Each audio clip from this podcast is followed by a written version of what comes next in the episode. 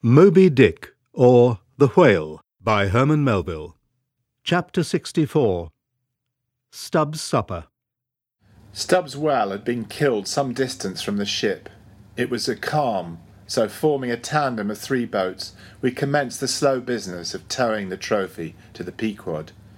And now, as we eighteen men with our thirty six arms and one hundred and eighty thumbs and fingers slowly toiled hour after hour upon that inert, sluggish corpse in the sea, and it seemed hardly to budge at all, except at long intervals. Good evidence was hereby furnished of the enormousness of the mass we moved.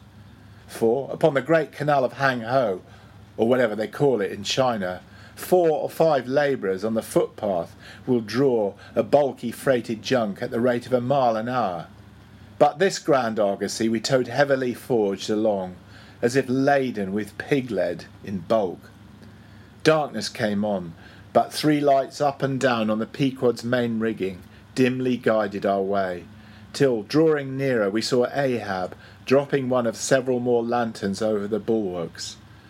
Vacantly eyeing the heaving well for a moment, he issued the usual orders for securing it for the night, and then handing his lantern to a seaman, went his way into the cabin and did not come forward again until morning. Though in overseeing the pursuit of this whale, Captain Ahab had evinced his customary activity, to call it so, yet now that the creature was dead, some vague dissatisfaction, or impatience, or despair seemed working in him, as if the sight of that dead body reminded him that Moby Dick was yet to be slain. And though a thousand other whales were brought to his ship, all that would not one jot advance his grand monomaniac object. Very soon you would have thought from the sound on the Pequod's decks that all hands were preparing to cast anchor in the deep, for heavy chains are being dragged along the deck and thrust rattling out of the portholes. But by those clanking links, the vast corpse itself, not the ship, is to be moored. Tied by the head to the stern and by the tail to the bows, the whale now lies with its black hull close to the vessels.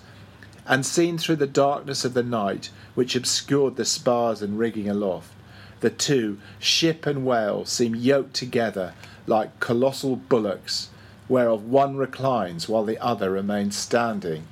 If moody Ahab was now all quiescence, at least so far as could be known on deck, Stubb, his second mate, flushed with conquest, betrayed an unusual but still good natured excitement. Such an unwonted bustle was he in that the staid Starbuck, his official superior, quietly resigned to him for the time the sole management of affairs.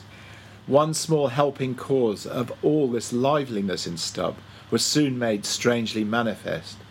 Stubb was a high liver he was somewhat intemperately fond of the whale as a flavourish thing to his palate. A steak, a steak ere I sleep, you. Daggoo! overboard you go and cut me one from his small.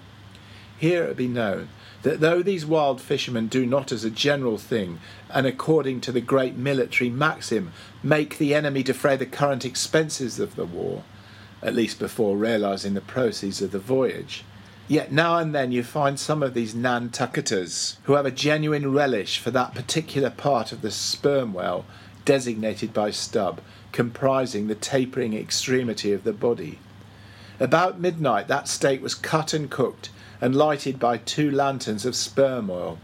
Stubb stoutly stood up to his spermaceti supper at the capstan head, as if that capstan were a sideboard. Nor was Stubb the only banqueter on whale's flesh that night. Mingling their mumblings with his own mastications, thousands on thousands of sharks, swarming round the dead Leviathan, smackingly feasted on its fatness. The few sleepers below in their bunks were often startled by the sharp slapping of their tails against the hull within a few inches of the sleepers' hearts. Peering over the side, you could just see them, as before you heard them, wallowing in the sullen black waters and turning over on their backs as they scooped out huge globular pieces of the whale of the bigness of a human head. This particular feat of the shark seems all but miraculous, how at such an apparently unassailable surface they contrive to gouge out such symmetrical mouthfuls remains a part of the universal problem of all things.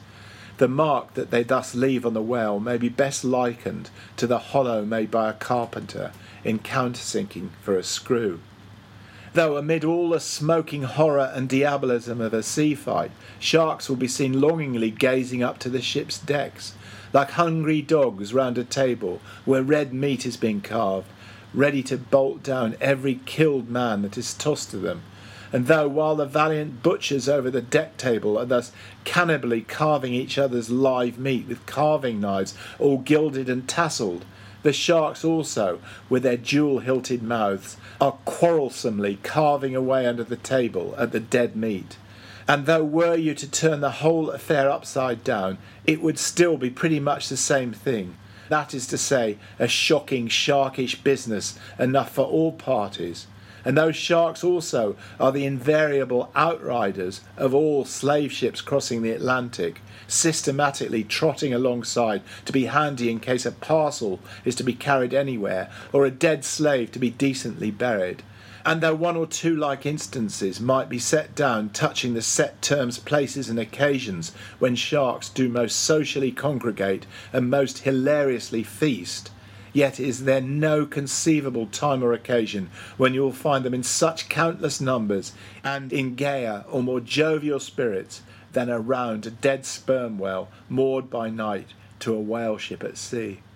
If you have never seen that sight, then suspend your decision about the propriety of devil worship and the expediency of conciliating the devil. But as yet Stubb heeded not the mumblings of the banquet that was going on so nigh him, no more than the sharks heeded the smacking of his own Epicurean lips. Cook, cook, where's that old fleece? he cried at length, widening his legs still further, as if to form a more secure base for his supper at the same time darting his fork into the dish as if stabbing with his lance. Cook, you cook, sail this way, cook. The old black, not in very high glee at having been previously roused from his warm hammock at a most unseasonable hour, came shambling along from his galley. For, like many old blacks, there was something the matter with his knee pans, which he did not keep well scoured like his other pans. This old fleece, as they called him, came shuffling and limping along, assisting his step with his tongs, which after a clumsy fashion were made of straightened iron hoops. This old ebony floundered along, and in obedience to the word of command, came to a dead stop on the opposite side of Stubb's sideboard, when, with both hands folded before him, and resting on his two legged cane, he bowed his arched back still further over, at the same time sideways inclining his head so as to bring his best ear into play. Cook, said Stubb, rapidly lifting a rather reddish morsel to his mouth. Don't you think this steak is rather overdone? You've been beating this steak too much, Cook. It's too tender. Don't I always say that to be good, a whale steak must be tough? There are those sharks now over the side. Don't you see they prefer it tough and rare? What a shindy they're kicking up. Cook, go and talk to them. Tell them they are welcome to help themselves civilly and in moderation, but they must keep quiet. Blast me if I can hear my own voice. Away, cook, and deliver my message. Here, take this lantern, snatching one from his sideboard. Now then, go and preach to them. Sullenly taking the offered lantern, Old Fleece limped across the deck to the bulwarks, and then, with one hand dropping his light low over the sea, so as to get a good view of his congregation, with the other hand he solemnly flourished his tongs, and leaning far over the side in a mumbling voice began addressing the sharks, while Stubb, softly crawling behind, overheard all that was said. Fellow critters, I's ordered here to say dat you must stop dat damn noise there. You hear? Stop dat damn smacking of de lips. Massa Stubbs say dat you can fill your damn bellies up to de hatchings, but by gore you must stop dat damn racket. Cook, here interposed Stubb, accompanying the word with a sudden slap on the shoulder. Cook, why, damn your eyes, you mustn't swear that way when you're preaching. That's no way to convert sinners, Cook. Who dat? Then preach to him yourself, sullenly turning to go. No, Cook, go on, go on. Well then, beloved fellow critters. Right, exclaimed Stubb approvingly. Coax 'em to it. Try that. And Fleece continued. Though you is all sharks, and by nature very voracious, yet I say to you, fellow critters, dat dat voraciousness top dat damn slapping of de tail. How you tink to hear? Suppose you keep up such a damn slapping and biting dare? Cook, cried Stubb, collaring him, I won't have that swearing. Talk to him gentlemanly. Once more the sermon proceeded.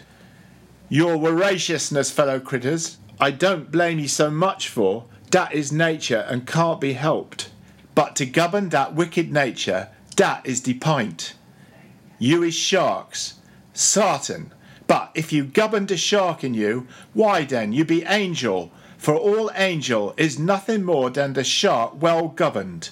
Now look here, brethren, just try once to be Sybil, a eh, helping yourselves from that whale. Don't be tearing de blubber out your neighbour's mouth, I say. Is not one shark dude right as t'other to that whale? And by gore, none on you has the right to that whale. That whale belonged to someone else. I know some of you as berry brig mouth bigger than others, but then the brig mouth sometimes has the small bellies, so that the brigness of the mouth is not to swallow with, but to bite off the blubber for the small fry of sharks that can't get into the scrouge to help themselves. Well done, old fleece, cried Stubb. That's Christianity. Go on. No use going on. The damn villains will keep a scrounging and a slapping each other, Massa Stubb. They don't hear one word. No use of preaching to such damn guttons as you call 'em, till their bellies is full, and their bellies is bottomless. And when they do get 'em full, they won't hear you then, for then they sink into sea, go fast asleep on de coral, and can't hear nothing, nothing at all, no more for ever and ever. Upon my soul, I'm about of the same opinion to give the benediction, Fleece, and I'll away to my supper. Upon this, Fleece, holding both hands over the fishy mob, raised his shrill voice and cried, Cussed fellow critters, kick up the damnedest row as ever you can, fill your damn bellies till they bust, and then die. Now, cook, said Stubb, resuming his supper at the capstan, stand just where you stood before, there over against me, and pay particular attention. All dention, said Fleece, again stooping over upon his tongs in the desired position. Well, said Stubb, helping himself freely meanwhile, I shall now go back to the subject of this steak. In the first place, how old are you, cook?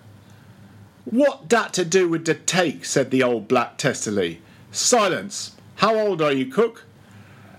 About ninety, they say, he gloomily muttered. And you have lived in this world hard upon one hundred years, cook, and don't know yet how to cook a whale steak?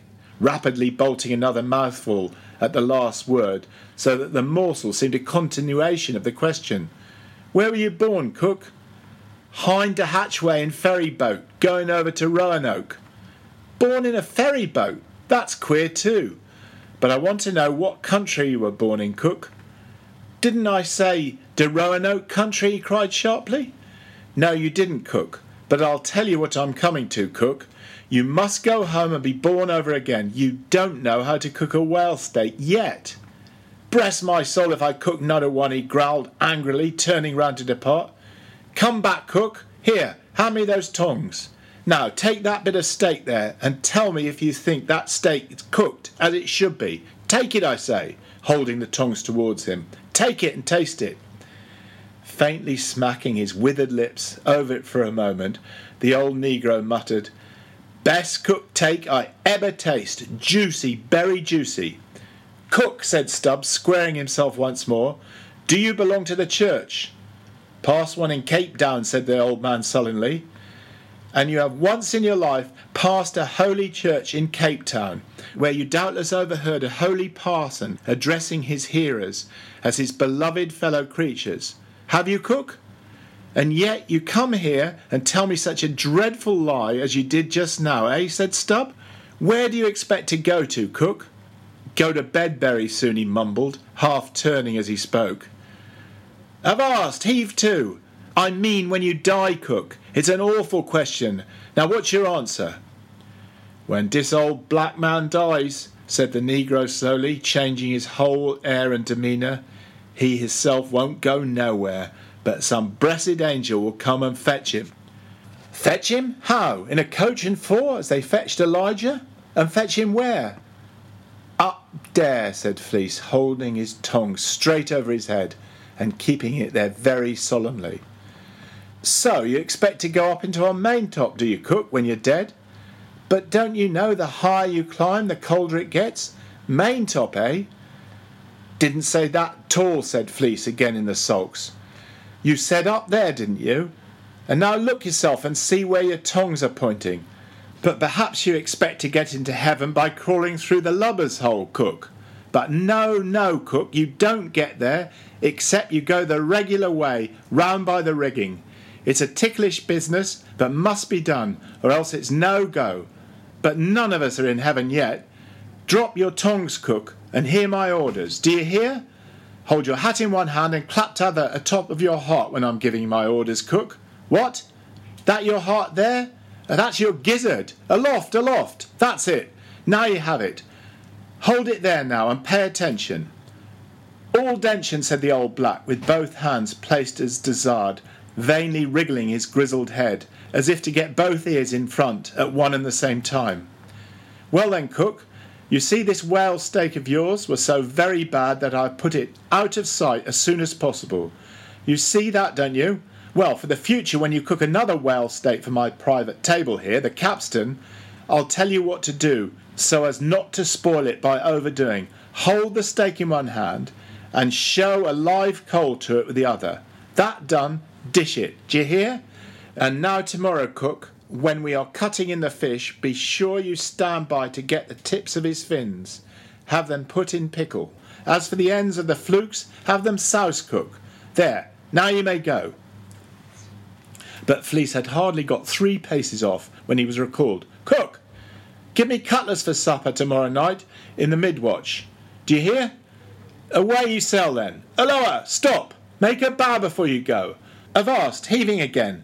Whale balls for breakfast, don't forget. Wish by Gura whale eat him, stead of him eat whale. I'm breast if he ain't more of a shark than Massa Shark himself, muttered the old man, limping away, with which sage ejaculation he went to his hammock.